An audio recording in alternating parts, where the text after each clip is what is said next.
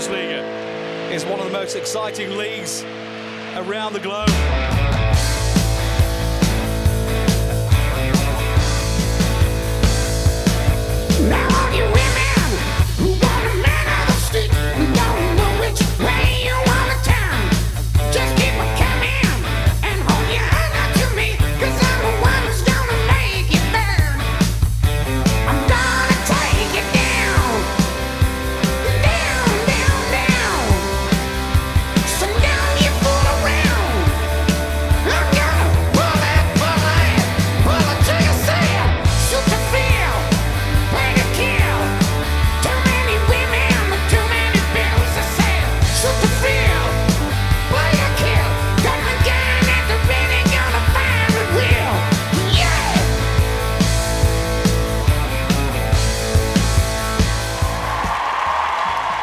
Halo, halo, willkommen a una nueva edición del debate de mi Bundesliga. Aquí estamos otra semana más, ya entrando en los tramos finales de esta temporada.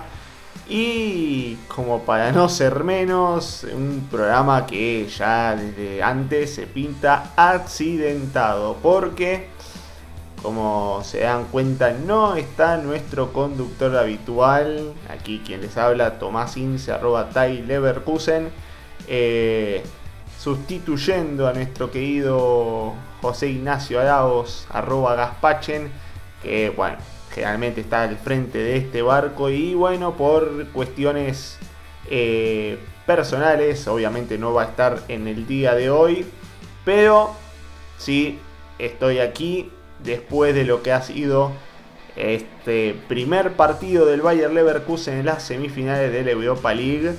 Y si yo ando tocado, bueno, también tenemos a alguien que está tocado del otro lado, no solamente en lo deportivo, sino un poco también en la parte de salud. Pero bueno, ha estado aquí ni más ni menos para aparecer en este programa y dar la cara. Blas Díaz, arroba Blas Díaz, si lo quieren seguir en Twitter viene a dar la cara. ¿Cómo te va, Blas? Muy buenas, Tommy. La verdad, un poco tocado por los resfriados en este tiempo. La verdad, siempre me, joden un poco. Pero en cierto modo, no sé si aliviado. Porque el hecho de que no esté nuestro querido José Ignacio Araz aquí implica que no va a haber alguien que vaya a fardar excesivamente por el 6-0 que le metió el Dortmund al Wolfsburg el pasado domingo. Que igualmente eh, yo tengo motivos para la queja, pero no va a haber quien, le eche sal a la herida. No, y además tampoco estamos. Hoy, hoy, creo que no estamos ninguno de los dos para justamente hacer mucha sal en la herida. Y medio que hoy nuestro programa va a ir muy encaminado a eso, a despedidas, situaciones al límite. Hoy vamos a tener un programa bastante movido. Y bueno, un poco también típico, típico de los que se tratan de cierre de temporada. Cierre de momento de definiciones, momento de situaciones que pueden terminar o pueden empeorar. Ya cada uno de nosotros lo vemos más adelante. Pero bueno, tenemos que empezar nuestro programa lamentablemente con lo que ha sido lo más reciente. Lo que está aquí, ni más ni menos, que ha sido otra semifinal de Europa League, otra semifinal por segunda temporada consecutiva que tiene aquí este programa, que tiene la Bundesliga. Pero, pero, pero, lamentablemente el Bayer Leverkusen no ha corrido con la misma suerte que tuvo el Eintracht Frankfurt cuando tuvo que enfrentarse en esa semifinal al West Ham allí en Inglaterra, se lo recordarán el año pasado y en un estadio olímpico repleto. Nada, nada que nos sorprenda justamente del fútbol italiano. La Roma se terminó llevando el 1 por 0 la ventaja con el gol de Eduardo Bove del italiano, el del medio campo, que justamente José Mourinho hablaba de un Bayer Leverkusen que sabía contraatacar y justamente lo que terminaron haciendo el gol de contraataque fue justamente la loba. Un Bayer Leverkusen que muy poco, muy poco de la misma manera que también hizo muy poco en el partido del fin de semana pasado, ni más ni menos que en el derby ante el Colonia. Y un Leverkusen que, por un lado, se puede decir que ya hace lo que puede con lo que tiene, porque el banco no está a la altura de los titulares, porque se le lesionan jugadores, ya sabemos lo de Patrick Schick, que no va a volver en esta temporada, que todavía está flaqueando allí con uno de los atacantes y ahora Kusunu que salió lesionado, Robert Andrich que también salió lesionado y un Leverkusen que con lo poco que tiene trata de hacer lo que puede, pero aún así ni siquiera sus mejores valores terminaron muy bien el partido. Muchas amarillas, partido típico del inglés, ni más ni menos conocido por nosotros, Michael Oliver. Y bueno, hemos visto un Tapsova que no ha estado en sus mejores noches. Frimpón y David no pudieron con su velocidad, con su velocidad sacarse de encima ese bus que puso el portugués. Poco de Palacios en el medio campo tratando de encontrar a sus compañeros de arriba. Y un Logic y un Wirtz que muy, muy, muy desconectados. Eh, trató de hacer algún que otro cambio Xavi Alonso, pero la verdad es que aún con las entradas de Adli y Moon, Leverkusen no pudo hacer absolutamente nada porque a pesar de tener el balón y de tocarlo para un costado y de tocarla para otro, la Roma se abstuvo de atacar, más allá de que tuvo sus chances, más allá de que estuvo hasta mejores tiros que el Bayer Leverkusen, pero el plan de la Roma era defenderse, salir de contraataque y así le terminó dando la perfección con un único gol con el cual van a viajar a Leverkusen la semana que viene. Y dentro de todo el resultado hace esperar de que todavía el Leverkusen tenga chances para el partido de vuelta. Pero, pero, también hay que decirlo, no jugó Wijnaldum, no jugó Paulo Dybala, con lo cual uno hace pensar que con ellos dos en el campo de juego en una posible vuelta, al Leverkusen se le puede complicar un poco más las cosas. No sé cómo lo viste vos, Blas, pero así todo, creo que Leverkusen, si hace otra cosa la semana que viene, tiene posibilidades, pero esta ventaja ante la Roma en un partido cerrado puede ser muy duro. Yo creo que la eliminatoria, al menos lo que se ha visto en la ida, ha seguido un poco el patrón que prácticamente todo el mundo se podía esperar. El Leverkusen es un equipo que puede jugar bien con el balón, o al menos siempre lo hace bien en, en liga. En la Roma, y más con Mourinho, era un equipo que iba a salir a achicarlo a espacio y precisamente a cederle el balón al Leverkusen y a ver qué era lo que podía hacer, si es que de verdad lo que puede hacer con el balón el Leverkusen puede ser suficiente como para eh, superar el típico entramado defensivo que, suele plantar Mourinho. Y mm, creo que le está fallando a, Leverkusen lo que ya le viene fallando de muchos años, pero me da la sensación de que con lo bien que vienen jugando con Xavi Alonso, este problema se está acrecentando aún más. Y es que mm, en este tipo de partido se puede ver a un Leverkusen mucho más propositivo, un Leverkusen que puede intentar al menos proponer o que al menos tiene la intención que intenta salir a ganar, pero tiene una defensa que no, no está a la altura de lo que hay en medio campo o en lo que hay en ataque si hay un día malo de la gente de ataque, como pudo haber sido hoy, también viendo un poco los planteamientos de que uno y otro equipo, mmm, hay que confiar en que la zaga eh, no, no encaje. Y el problema es que cada partido falla una pieza distinta de la defensa. Quizá eh, hace tres semanas falla Kusunu. O la semana pasada falla Ta. Eh, el gol del, de la Roma fue un poco un balón aéreo donde Tapsova sale de la zona para marcar a Abraham y lo hace mal y luego ya fuera de la zona también eh, se queda completamente vendido. Luego Ta habilita el fuera de, habilita la jugada porque estaba como dos metros por, por detrás de, sus compañeros de línea habilitando a Abraham, luego Abraham llega al área y tampoco le permiten eh, que tampoco le ponen mucha dificultad que se gire en el área, luego el disparo si bien no es eh, fácil por la distancia a la que estaba, Radetsky en vez de, mm, de despejar hacia un lado la despeja hacia el centro y de ahí cae el rechace del gol. Y es que cada vez que se le exige a este Leverkusen, por donde termina flaqueando es por la defensa. Y mm, creo que para ganar un título a nivel europeo, precisamente lo que le hace falta es una, defensa sólida. Si nos ponemos en el en lo que era el Eintracht Frankfurt de la temporada pasada, eh, en portería estaba Kevin Trapp que bajó un muy buen año. Luego en defensa Hinteregger, Endika, eh, que no hay por dónde cogerlos si, y si los compara, si comparamos la defensa del Leverkusen con la defensa que tenía el Eintracht campeón de la temporada pasada, creo que hay un salto de calidad brutal. En otras zonas del campo sí que puede estar por encima este Leverkusen, pero precisamente en la defensa, que en este tipo de eliminatorias tan igualada puede ser también un factor que, que lo decante, un factor decisivo, eh, no puede, o al menos no le cuesta tanto eh, es muy difícil ganar.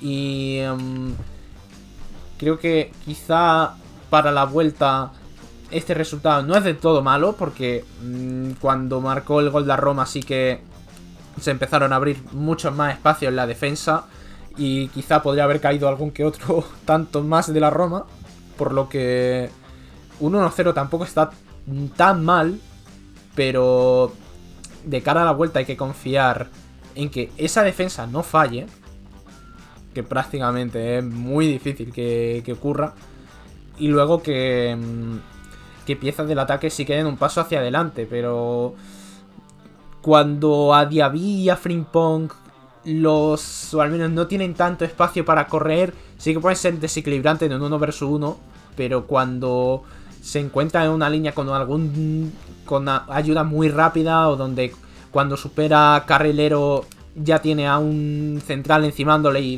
detrás del central ya va a la ayuda a alguno de los pivotes. Mm, es muy difícil, es muy difícil ante un bloque bajo que jugadores como Frimpón o Diaby, que son de lo mejor que tiene la Bundesliga eh, cuando hay metros por delante para correr, que sean diferenciales. Capaz tiene que echarse un poquito más el equipo Birds a la espalda pero es que él, tan, él estando solo no puede hacerlo todo. Y mm, quizá eso sea el mayor handicap también que tiene ahora mismo Leverkusen de cara a romper el, el entramado de Mourinho, que creo que supo bien lo que tenía que hacer. Y precisamente lo que sabía que tenía que hacer era lo que se le viene dando bien como técnico desde prácticamente toda su carrera y en esa circunstancia es muy difícil ganar, pero creo que con este resultado y jugándose en Alemania a la vuelta, no es tan imposible, o al menos creo que está más abierta la eliminatoria de lo que puede parecer. Sí, a ver, varias cuestiones que, dijiste, Blas, para empezar, estaba mientras te escuchaba atentamente, estaba repasando lo que habían sido las series anteriores del Bayern Leverkusen a lo largo de esta UEFA Europa League. Y hay una coincidencia bastante notable de que el mejor partido del Leverkusen ha sido los encuentros de vuelta. Le ha costado muchísimo los partidos de ida, sacando justamente ante Ferenbaros, pero después le ha costado un triunfo justamente eh, tratar de llevarse el idem eh, en los partidos de ida. Entonces, por el lado del partido de vuelta, yo creo que el 1 a 0 no es tan letal como para pensar de que las cosas ya están definidas. Ahora, sí que tiene que cambiar mucho de este Leverkusen del Leverkusen que venimos viendo ni más ni menos que en las últimas semanas.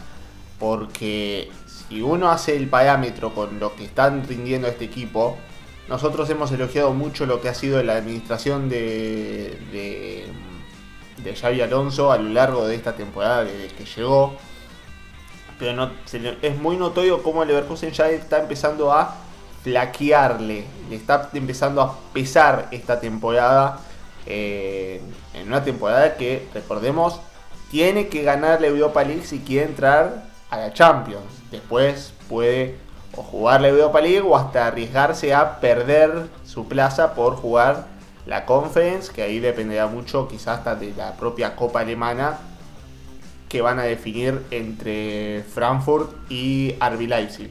Vos comparabas al Frankfurt de la temporada pasada, yo creo que hasta el Frankfurt propio de esta temporada debe haber mucho cambio con lo que era la defensa de la temporada pasada. Pero es cierto también que este Leverkusen no está a la altura y eso lo venimos diciendo incluso hasta donde empezó la temporada. Pero donde sí creo que le está flaqueando a este Bayern Leverkusen es el tema del ataque. Ya no vemos a, a y a Frimpong con la misma velocidad de principio. Está bien que hoy Frimpong, eh, aún siendo minuto 90, tenía otro pulmón de, distancia del resto de los jugadores, no solamente de Leverkusen, sino también de la Roma. Muy poco de Florian Bills, lo, recargo de nuevo, ya lo había dicho anteriormente, pero muy poco de Florian Bills, que generalmente es la carta de apertura para este Bayer Leverkusen, incluyendo, por ejemplo, me acordaba del partido ante la Unión San donde tuvo una actuación horrorosa, pero fue el que ni más ni menos empate el partido y después encamina la serie para que Leverkusen se, termine llevándolo por goleada en, en Bélgica. Creo que el Leverkusen va a tener que trabajar muchísimo a lo largo de esta semana, teniendo en el medio un partido ante el Stuttgart que yo creo que puede tomarse unas ciertas licencias como para pensar en el partido de, vuelta que se juega en su casa, pero no mucho más tampoco, porque no queda mucho de temporada, la Bundesliga también apremia por ese lado y creo que va a tener que manejarse mm, bastante, de manera bastante cuidadosa Xavi Alonso si quiere elegir a los 11 para los próximos partidos. Eh, es cierto que el próximo jueves tendrá que ir al todo por el todo, pero eh, el armado del, equipo ahora va a ser interesante de ver porque Leverkusen no tiene un banco de, suplentes que esté acorde al nivel de los titulares y bueno, si los titulares también no están a, la altura de las expectativas, supongo que complica en ese sentido. Si te pido un piscinazo, Blas, a ver, ¿qué pensás que puede pasar para el partido de vuelta? ¿Avanza Leverkusen a la final o la Roma no hay chance, no hay posibilidad? A ver, creo que todo el mundo ve venir que Mourinho va a continuar con el mismo plan en... para la vuelta, sobre todo porque le ha salido bien. Y por temas rotaciones, creo que si hay un partido donde se pueden permitir quizá rotar un poco, es precisamente este contra el Stuttgart porque Wolfsburg viene por detrás pero está a dos puntos, quizá puede pinchar algún partido, también el Mainz, el Freiburg está ya muy lejos, así que toda la pelea está por la sexta plaza y ahora mismo la tienen. Y mm, es el Stuttgart que viene en la zona baja, también un, un rival que se va a tomar el partido como muy en serio, que también si sale con los titulares o con gran parte de ellos puede suponer una carga extra, porque lo he dicho, es para el Stuttgart que va sexto este partido es prácticamente una final. Así que me da la sensación de que si hay un momento para rotar es este y Xavi Alonso no es tonto y lo va a hacer. Para llegar a la vuelta con todos los jugadores frescos. Pero una vez ahí... Mmm, el corazón me dice que, que el Leverkusen lo puede hacer y que lo puede remontar pero viendo lo que ha sido la ida, me lo pone muy difícil para creer.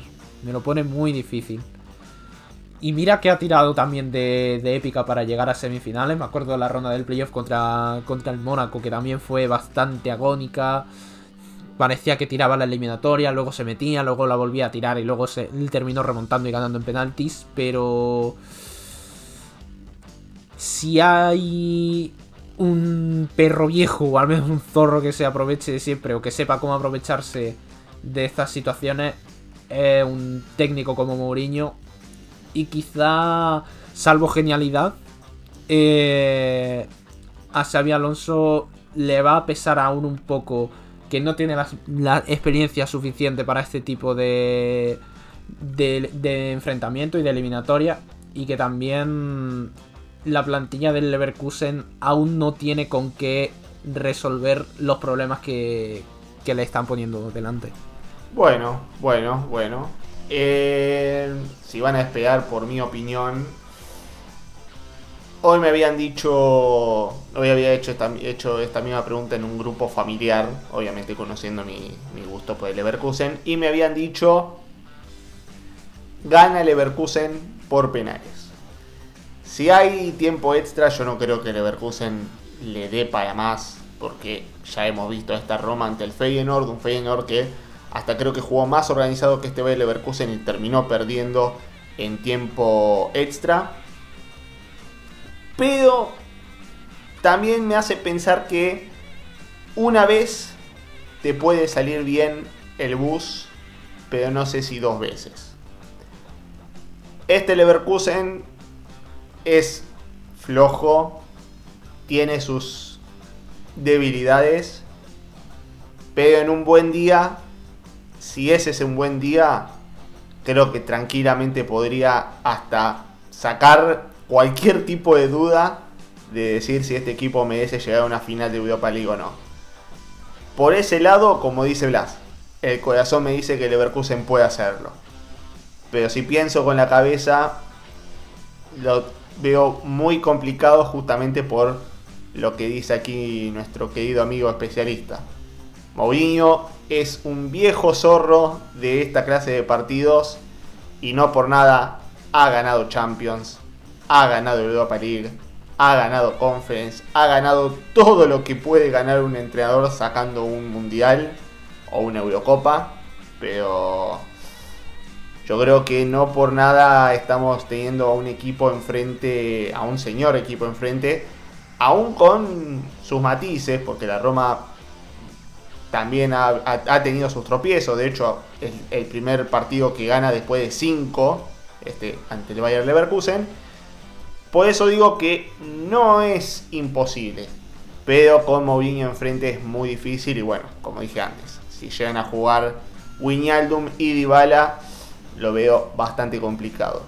Por mí, les digo de vuelta, no esperen ningún tipo de pronóstico. Simplemente de que para mí en un buen día Leverkusen va a pasar, pero si volvemos a ver lo de hoy, es todo de la Roma. Bueno, Blas, cambiamos totalmente de tema. Vos hablaste del Wolfsburg. Ya me tocó a mí sufrir. Ahora es tu turno. Porque vamos a repasar ni más ni menos lo que ha sido el último fin de semana en la liga.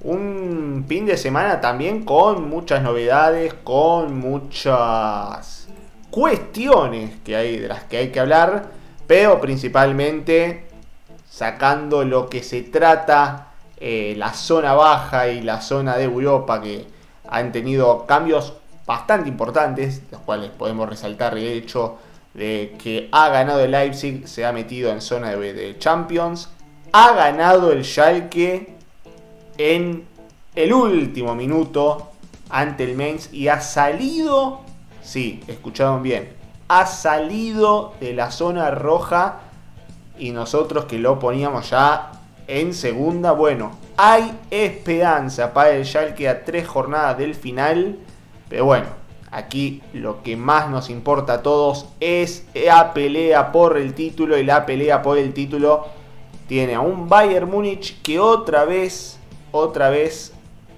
ajustado. Difícil, remando, pero lo ha conseguido de vuelta con Nabri y con Sané.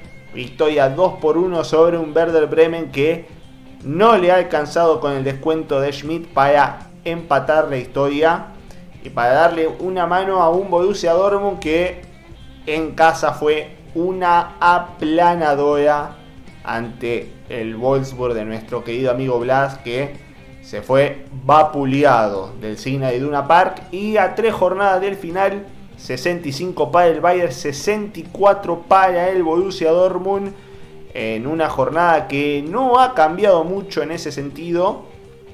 Pero bueno, uno esperaba que aquí también sería un momento de presión porque visitar Bremen no es fácil, es uno de los campos complicados de la Bundesliga.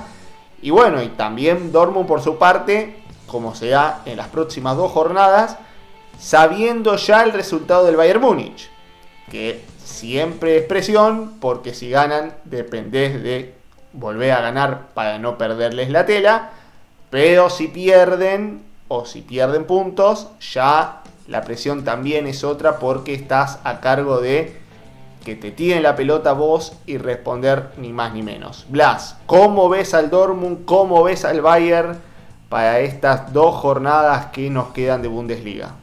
A ver, por empezar en clave Dortmund, esto ya lo veníamos diciendo y al Wolfsburg eh, se hace un mundo jugar en, en el Signal Iduna Park.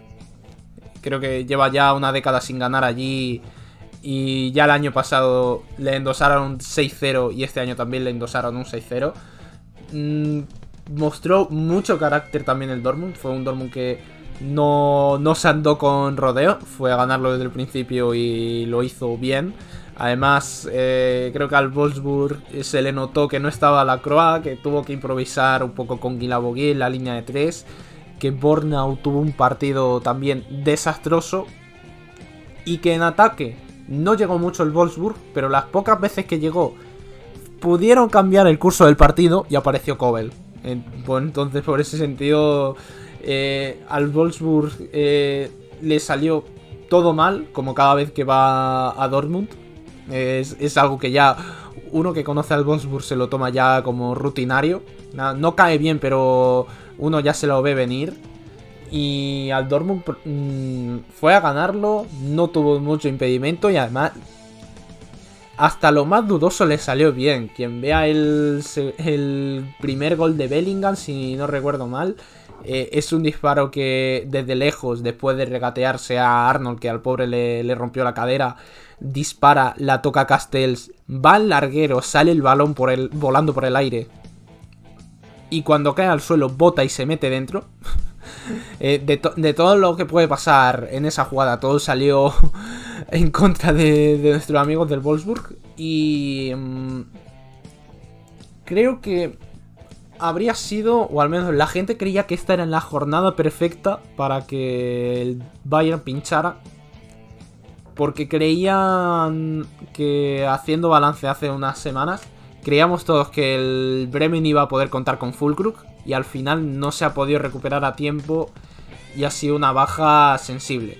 Sensible en el, en el hecho de que si bien Marvin Dux se ha, estado echando un poco el equipo a la espalda la última jornada en, lo que al ataque se refiere, eh, la defensa del Bremen en sí no es que sea la mejor de la Bundesliga y el hecho de que falte una pieza clave en el sistema eh, lo ha dificultado bastante todo.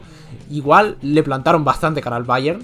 Y en el tramo final creo que si ese gol de Smith eh, hubiera llegado unos cuantos minutitos antes, quizá al Bayern le hubieran temblado las piernas como ya la temblaron en pasadas jornadas eh, contra el Mainz, por ejemplo.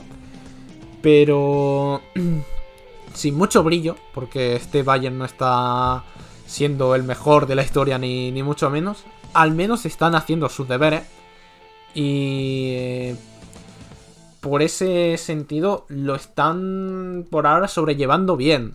Veremos a ver qué es lo que pasa la jornada que viene porque llega el Salque que al Salque le va a jugar bastante a favor el haber ganado las últimas dos jornadas. Que se están buscando un poco una salvación al estilo, puro estilo Hamburgo.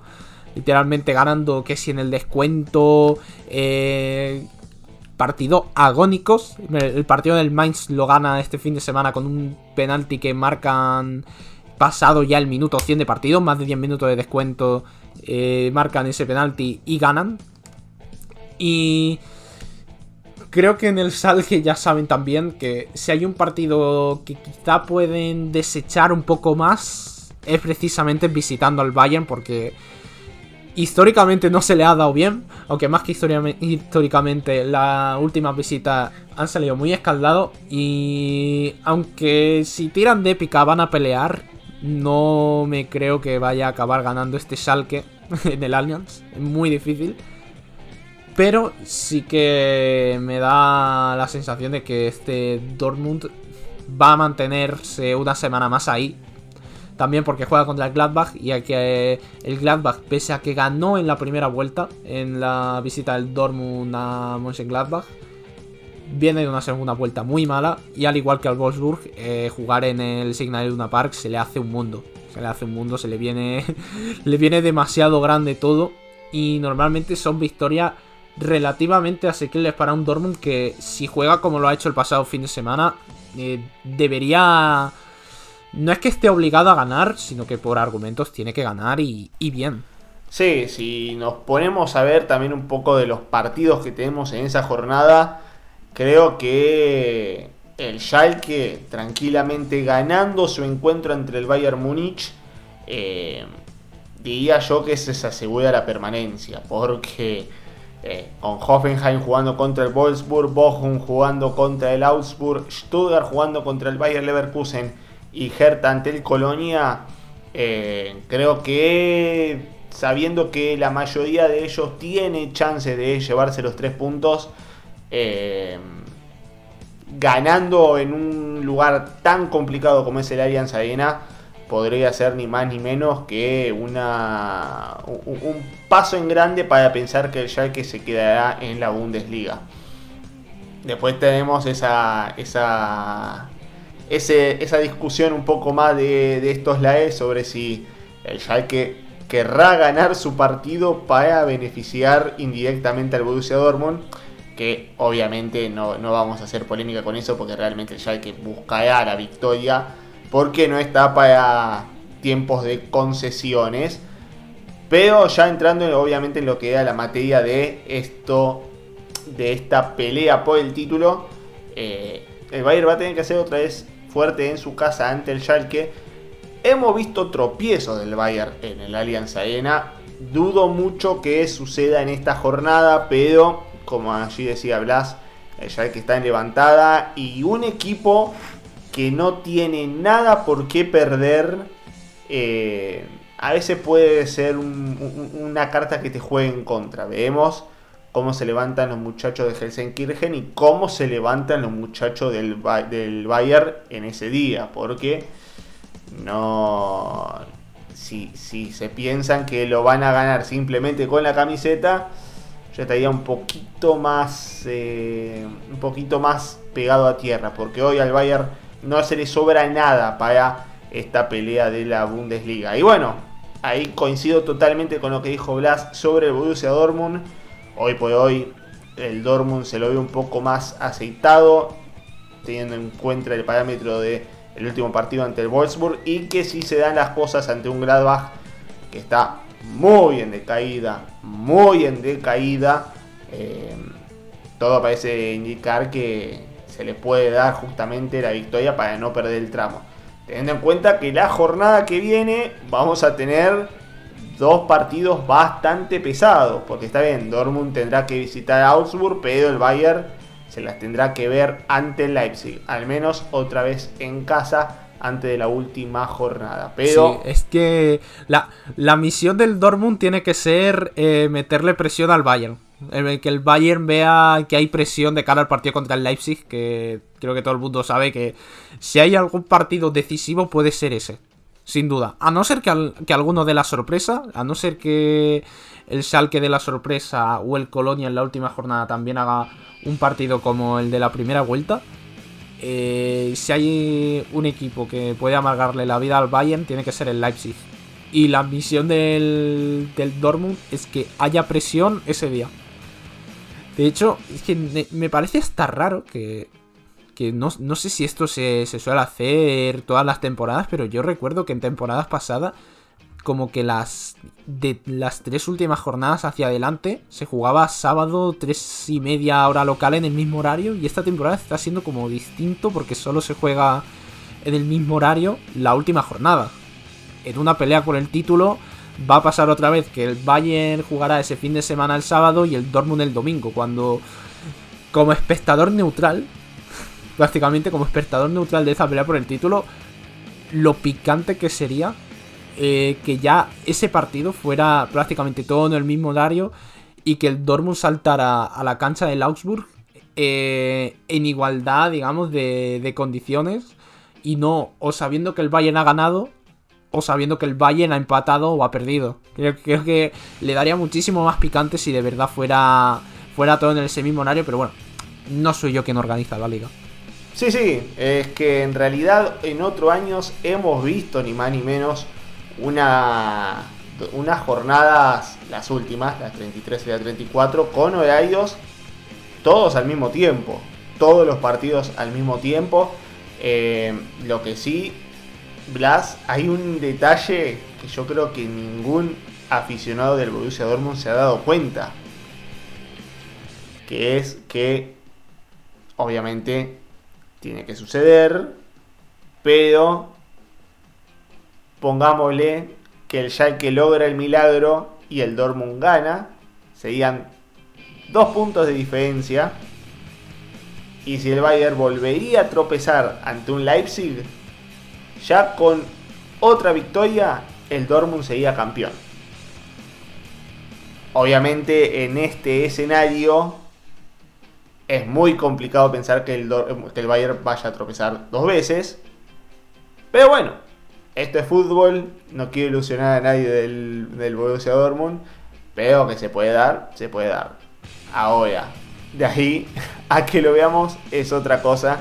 Y sí, totalmente estoy de acuerdo con, con lo que decís Blas, porque el partido ante Leipzig creo que va a ser el que decida gran parte de la Bundesliga y lamentablemente no lo vamos a poder disfrutar al mismo tiempo como, como se merece, como se merece ni más ni menos esta clase de encuentros. Hablando de cosas que quizás ya no vamos a disfrutar, tenemos que hablar de, digamos, tres posibles salidas. Ya ni una, ya ni dos, estamos hablando de tres posibles salidas. ¿A qué nos estamos refiriendo?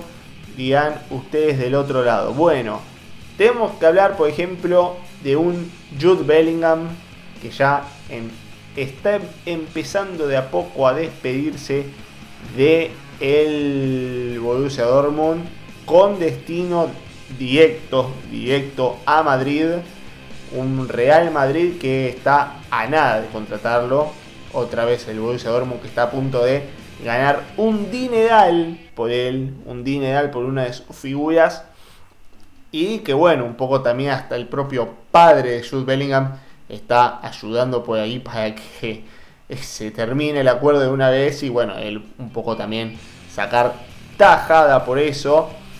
Por el otro lado, Thomas Müller. Y esto sí que es raro. Esto sí que es raro.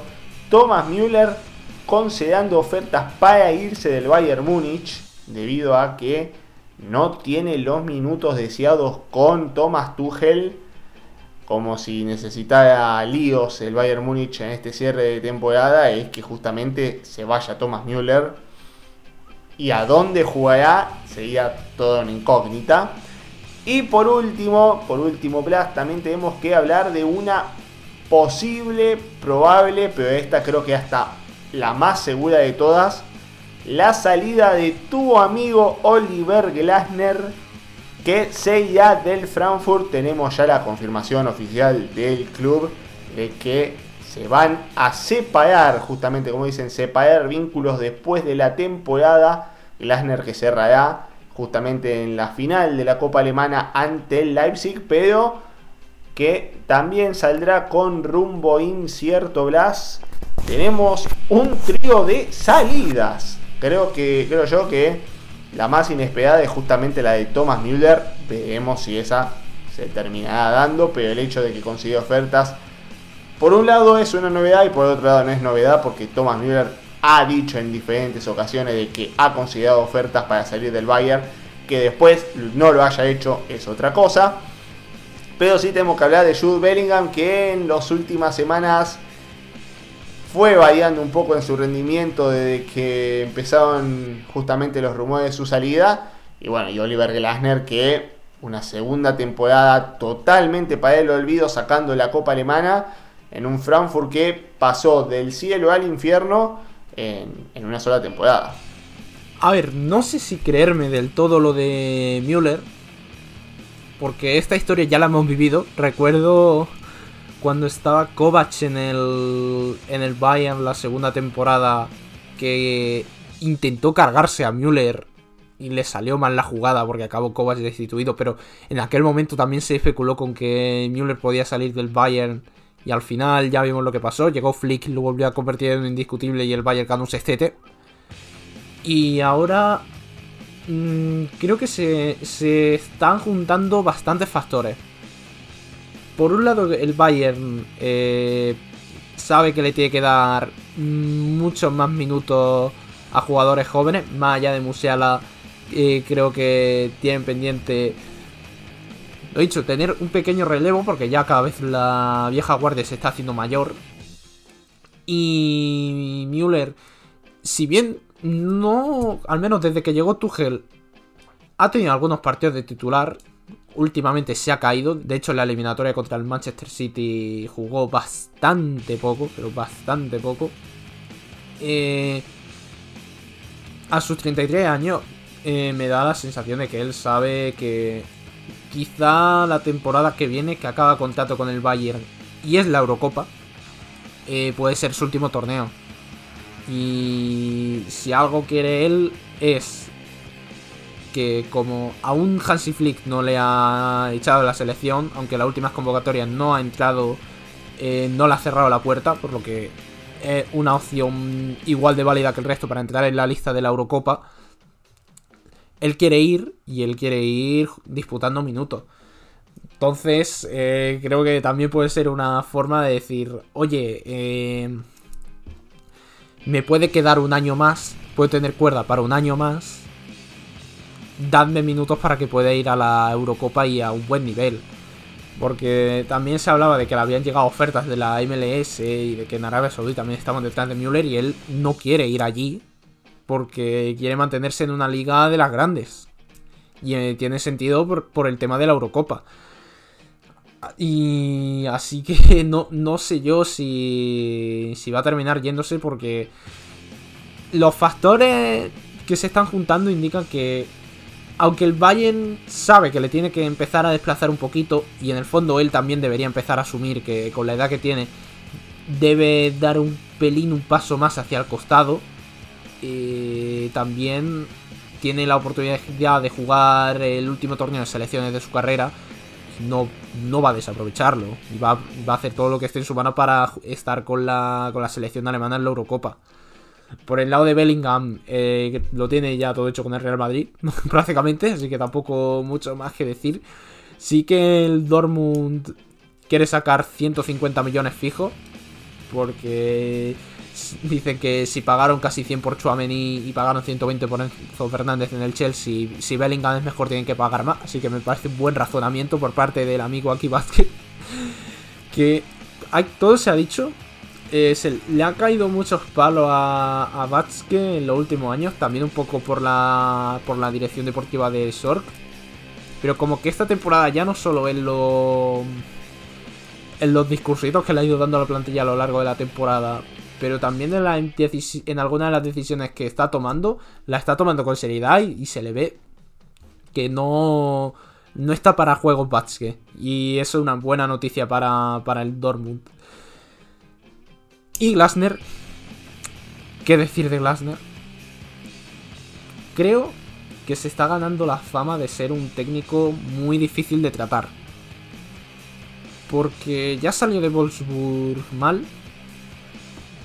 Tuvo diferencia con parte de la plantilla y luego también con la gerencia. Como que no terminó de haber una sintonía total.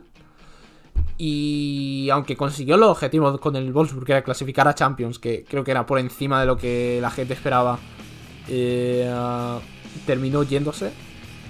Con el Eintracht un poco ha terminado de confirmar esa sensación que yo ya tenía cuando se fue de Wolfsburg. Que mm, es complicado tratar con él porque tiene un carácter difícil. Es una persona con un carácter algo difícil, aunque aunque haga rendir a los equipos y aunque muchas veces haga mejores a sus jugadores, en el largo plazo es un poco extraño planificar con él. Le ha salvado en el Frankfurt, que, que esta temporada no ha sido buena, al menos no lo ha sido en liga, Pero es que la temporada pasada tampoco lo fue. Digamos que la regularidad del Eintracht no ha estado nunca en, Liga. También la temporada pasada porque le costó encontrar las piezas, o al menos le, costó imponer su sistema habitual y luego terminó cambiando de esquema y esta temporada también con los fichajes se le ha hecho bola un poco todo. Se, se le ha hecho bola un poco todo con el Eintracht y con los cambios en la plantilla. Y mm, si está si está ahora mismo Glasner donde está, es gracias a la Europa League que hizo la, temporada pasada, ganándola, y que en Champions League, mm, aunque se pudiera haber peleado más contra el Napoli, eh, metió al Eintracht en octavos de Champions, que ya era un bastante buen logro para lo complicado que parecía que lo tenía en la última jornada de fase de grupos. En, Europa ha hecho competir muy bien al Eintracht. En Pokal lo ha llevado a una final esta temporada. La temporada pasada lo llevó a, a, ganar una Europa League. Y aunque Liga haya tenido mal rendimiento, al menos malo para la plantilla que tiene la Eintracht y para las aspiraciones que tiene el equipo, eh, se puede sacar un balance positivo de la estancia de Glasner. Pero el problema es ese, que se está haciendo un técnico bastante difícil de tratar. Cuando salieron rumores de que podía ir al Tottenham, fue un poco cuando se empezó a pudrir todo y ya parece que hay un punto de no retorno, aunque aún tenía contrato para una temporada más. Lo cual indica que Glasner eh, o lo sabes tratar o es muy difícil y a saber a dónde, acaba ahora. Y eh, también va a ser interesante ver qué camino toma el Eintracht, porque con Hutter y con Glasner dio con dos buenos entrenadores que pudieron dar un salto al equipo más allá de la base que ya había sentado Kovacs entre el 2016, 17 y 18. Y ahora se encuentra en el limbo de que a lo mejor pierde a Colomuani, ya perdieron piezas en el pasado, véase Kostic, también puede perder a Kamada, Indica. Eh, va a tener, digamos, presupuesto para reconstruir una plantilla, pero lo va a tener que hacer con un nuevo técnico y va a tener que saber escoger bien o se le puede empezar a desmoronar todo. Sí, la verdad es que voy a coincidir con, lo de Thomas Müller y con, justamente lo de Jude Bellingham, que creo que es un poco la opinión genial que tenemos todos. Pero lo de Oliver Glasner un poco también lo ha demostrado, como vos decías, el tema de su actitud, de la parte que hasta el propio club lo vio en una respuesta a un periodista, un periodista que bueno, Convengamos que a veces también de este lado del micrófono podemos ser bastante... Eh, no sé si decir malvados, pero a veces con ciertas preguntas del estilo ¿por qué el equipo no responde? A veces también uno puede esperar que escuchar tantas veces ese tipo de preguntas uno se le suelte un poco la cadena. Como fue el caso de Oliver Glasner que le respondió mal a un periodista. Yo no puedo decir que haya sido de la peor manera porque eh, he visto peores, pero bueno, obviamente para lo que es la cordialidad en el fútbol alemán eh, ha sido demasiado y por eso dicen que esa fue la gota que rebalsó del vaso y por el cual se va a ir Glasner. Eh, al menos le han mantenido un poco el, le, han, mantenido un poco la tónica de llegar al final de la temporada, no al estilo Julian Nagelsmann, sino de decirle, bueno, te quedas hasta la final de la Copa Alemana pero un poco también lo que, lo que dice Blas. Eh, es muy raro lo de Glasner. No solamente desde el tema de su actitud o de su relación con sus padres. Eh, no solamente eh, periodistas o directivos, sino también hasta los propios jugadores que han dicho que no ha sido fácil tratar con él y algunos jugadores que ni siquiera han tenido muchos minutos con él. Eh, el tema del cambio allí de los sudamericanos, Borré, Alario, que llegaban como para tener muchos minutos, pero bueno, más allá de que Muani ha sido la gran explosión de la Bundesliga, una de las grandes explosiones de la Bundesliga en esta temporada, se les ha hecho muy difícil. Y este tema de lo que es la regularidad de un Frankfurt que en Copa es un equipo que pelea de pe a pa, puede hacerlo en la Europa League, lo hizo muy bien en la Champions para lo que esperábamos de este Frankfurt. Lo hizo también en la Copa Alemana, pero después en la Bundesliga le falta esa regularidad a Glasner. Eh, a Glasner creo que es técnico para cualquier equipo de mediano nivel o un poco un escalón un poco más alto como para llevarlo a cotas altas en cuanto se trata de un título de copa, de un, título europeo. Pero después en la liga tiene que mejorar el tema de la regularidad porque se le ha hecho muy difícil y esto te diría hasta un poco también en el propio, en el propio Wolfsburg en su momento. Pero bueno, me parece que allí Glasner, eh, si quiere pegar justamente el salto, va a tener que cambiar, como decís vos, Blas, va a tener que cambiar varias de sus actitudes, teniendo en cuenta que, bueno, ahora va a tener que encontrar un nuevo club. Blas, vamos cerrando este programa con el último tema y hablando de salto, pero esto ya no es un salto para arriba, sino un salto hacia el precipicio. Tenemos que hablar del Hertha. Un Hertha muy, muy complicado. Más allá de que la última jornada le ha ganado 2 a 1 al Stuttgart, rival, directo. No, no ha sido una victoria que lo posicione mejor en la tabla. De hecho, está último a 3 puntos justamente de los suavos que son los que hoy ocupan el playoff de permanencia. Pero sí hay que decir que es un equipo que no solamente futbolísticamente está en problemas, sino en lo dirigencial, en cuanto a institución, porque si no han leído nuestra web, que obviamente se la recomendamos por aquí, mibundesliga.com, hemos hecho un informe muy muy extenso de lo que ha sucedido esta semana en el Hertha, en el cual una publicación de un diario alemán trató como la licencia de la Bundesliga del Hertha como el peor caso. Le explicamos para los que no saben que la Bundesliga, tanto la primera como la segunda, necesitas tener una licencia aprobada por la Federación de la Liga que justamente te aprueba el hecho de que vos tengas que competir con ciertas reglas en cuanto a lo económico, que tu club esté bien saneado. Esto se lo comentamos para los que están viendo la Bundesliga en esta temporada y no lo entienden. Pero esto, ¿qué es lo que sucede? Si han seguido lo que ha sido el tema en estos últimos años, el Hertha Berlín ha recibido muchos millones, estamos hablando de 374 por un inversor llamado Lars Pinghorst con eh, algunas conexiones bastante dudosas, de hecho este terminó yéndose. Y hoy por hoy tenemos que hablar de que el Hertha no tiene fondos para pagar un préstamo de 40 millones que tiene que justamente poner en, otoño. Eh, tiene casi deudas del 90 millones de euros y un déficit de 64 que se prevé para esta temporada. Seguramente ustedes del otro lado me van a decir, ¿y esto qué tiene que ver? Bueno, como dije antes, un club que no está saneado, que tiene déficit tras déficit tras déficit, puede hacer que no llegue esa licencia y si no llega esa licencia de Bundesliga, termina pasando lo que uno no quiere ver por ese costado, pero se le puede dar a este Hertha que es un descenso administrativo. ¿Qué quiere decir con esto? El Hertha puede salvarse en lo deportivo, pero puede descender por no contar con fondos. Como si fuera poco, ha tenido un nuevo sponsor, un nuevo inversor eh, en estos últimos meses, que es 777 Partners, una empresa que compró una participación bastante grande del club.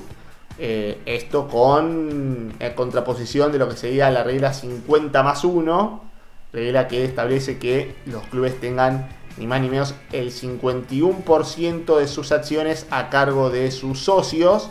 Y bueno, con todo esto, si no lo soluciona el Hertha para el final de la temporada, podría darse muchos, pero muchos escenarios, como decirles que el Hertha termine descendiendo por eh, cuestiones administrativas y hasta algunos de los equipos que hoy están en la zona roja, le hace Schalke, Stuttgart, Bochum, podrían terminar salvándose en el caso de que esto ocurra. Hoy no pasaría eso porque ya directamente de lo deportivo está descendiendo el Hertha, pero así todo podría descender aún más porque no solamente corre en riesgo su participación en la Bundesliga, sino también en la segunda, si no consiguen la licencia, y hasta en la tercera división con la DFB, que es distinta a la DFL, una es la Asociación del Fútbol Alemán, la otra es la Asociación de la Liga, pero cada una de ellas necesitan que se acepten estas licencias, estas admisiones para justamente jugar en esas ligas. Entonces, si el Hertha no está en regla, hasta podría caer a la cuarta división. Entonces, estamos hablando de una situación muy complicada, Blas. Muy, pero muy complicada.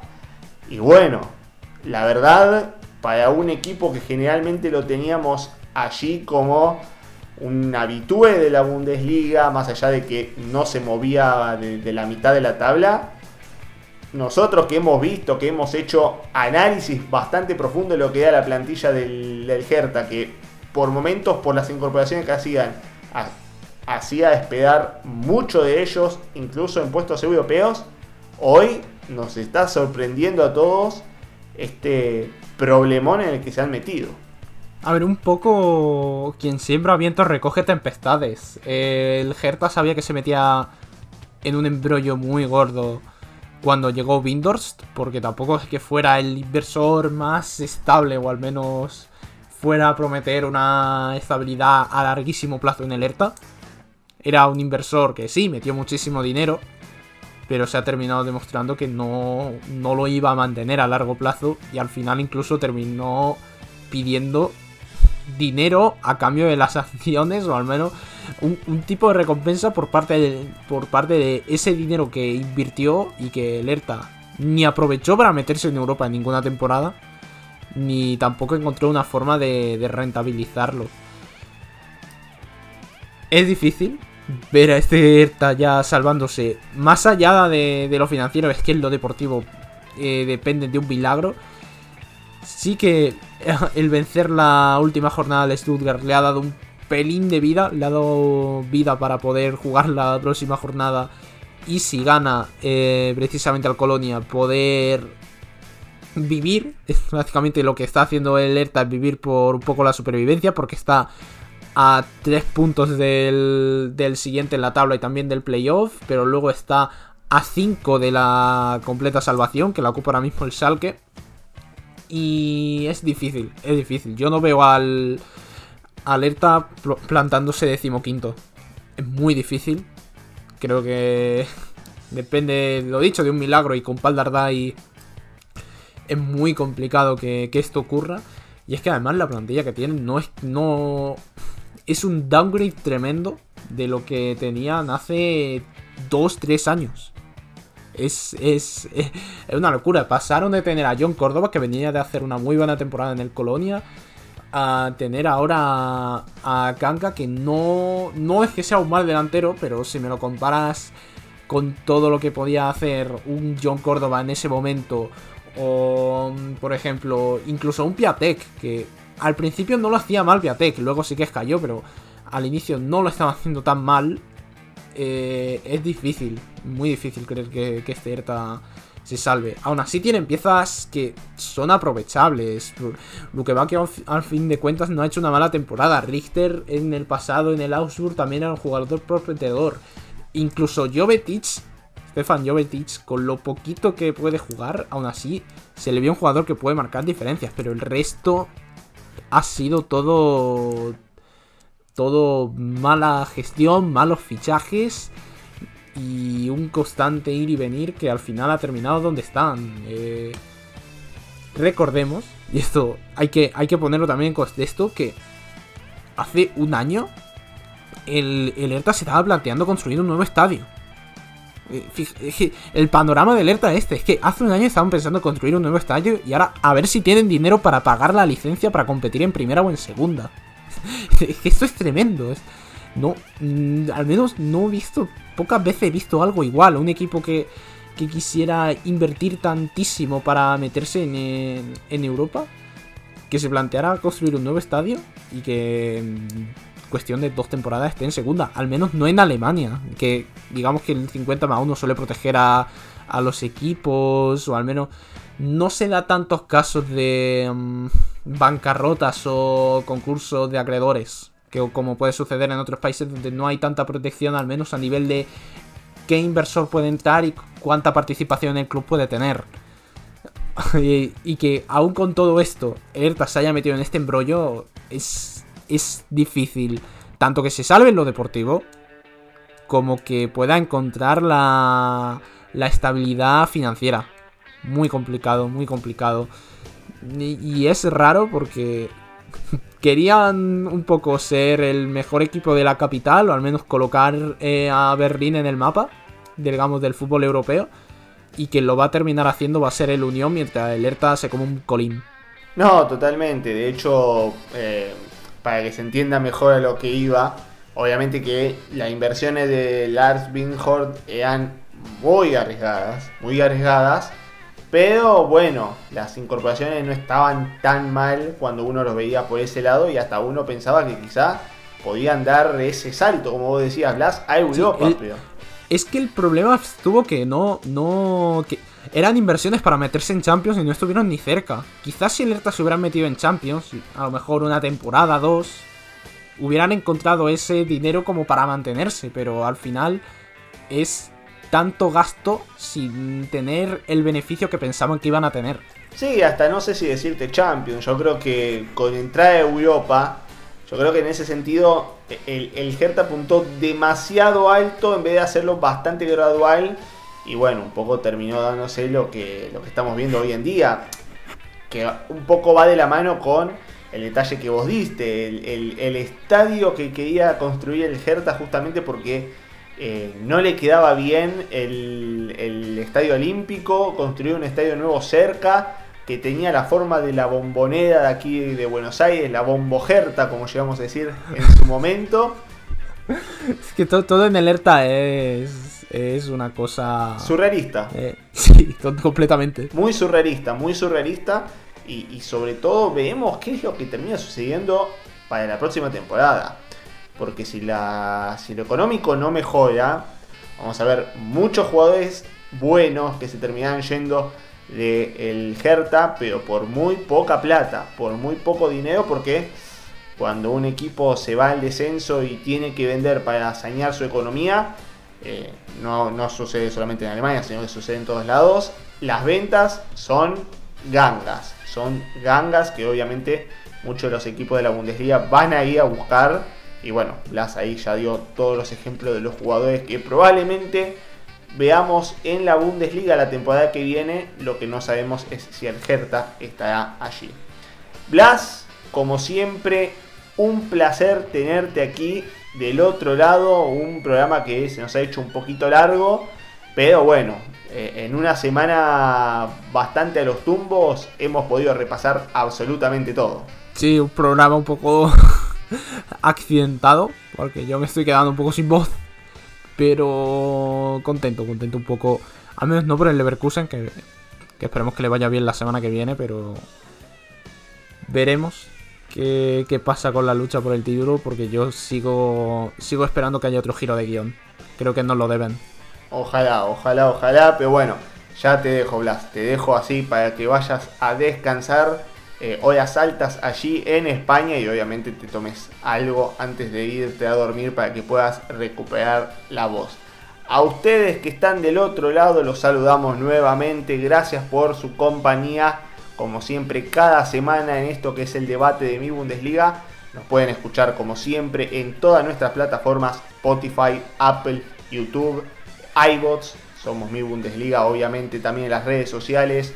Twitter, Facebook e Instagram, la web, donde van a tener toda la información al instante, al minuto al minuto, como siempre, todo lo mejor del fútbol alemán y en perfecto español lo van a tener por allí. Y los ha saludado Blas Díaz, Blaje Díaz en Twitter si los quieren seguir. Mi nombre es Tomás Ince, me pueden seguir en Tai Leverkusen. Y esto ha sido todo por hoy en un nuevo debate de mi Bundesliga. Gracias por su compañía y los esperamos en el próximo programa. Tchau!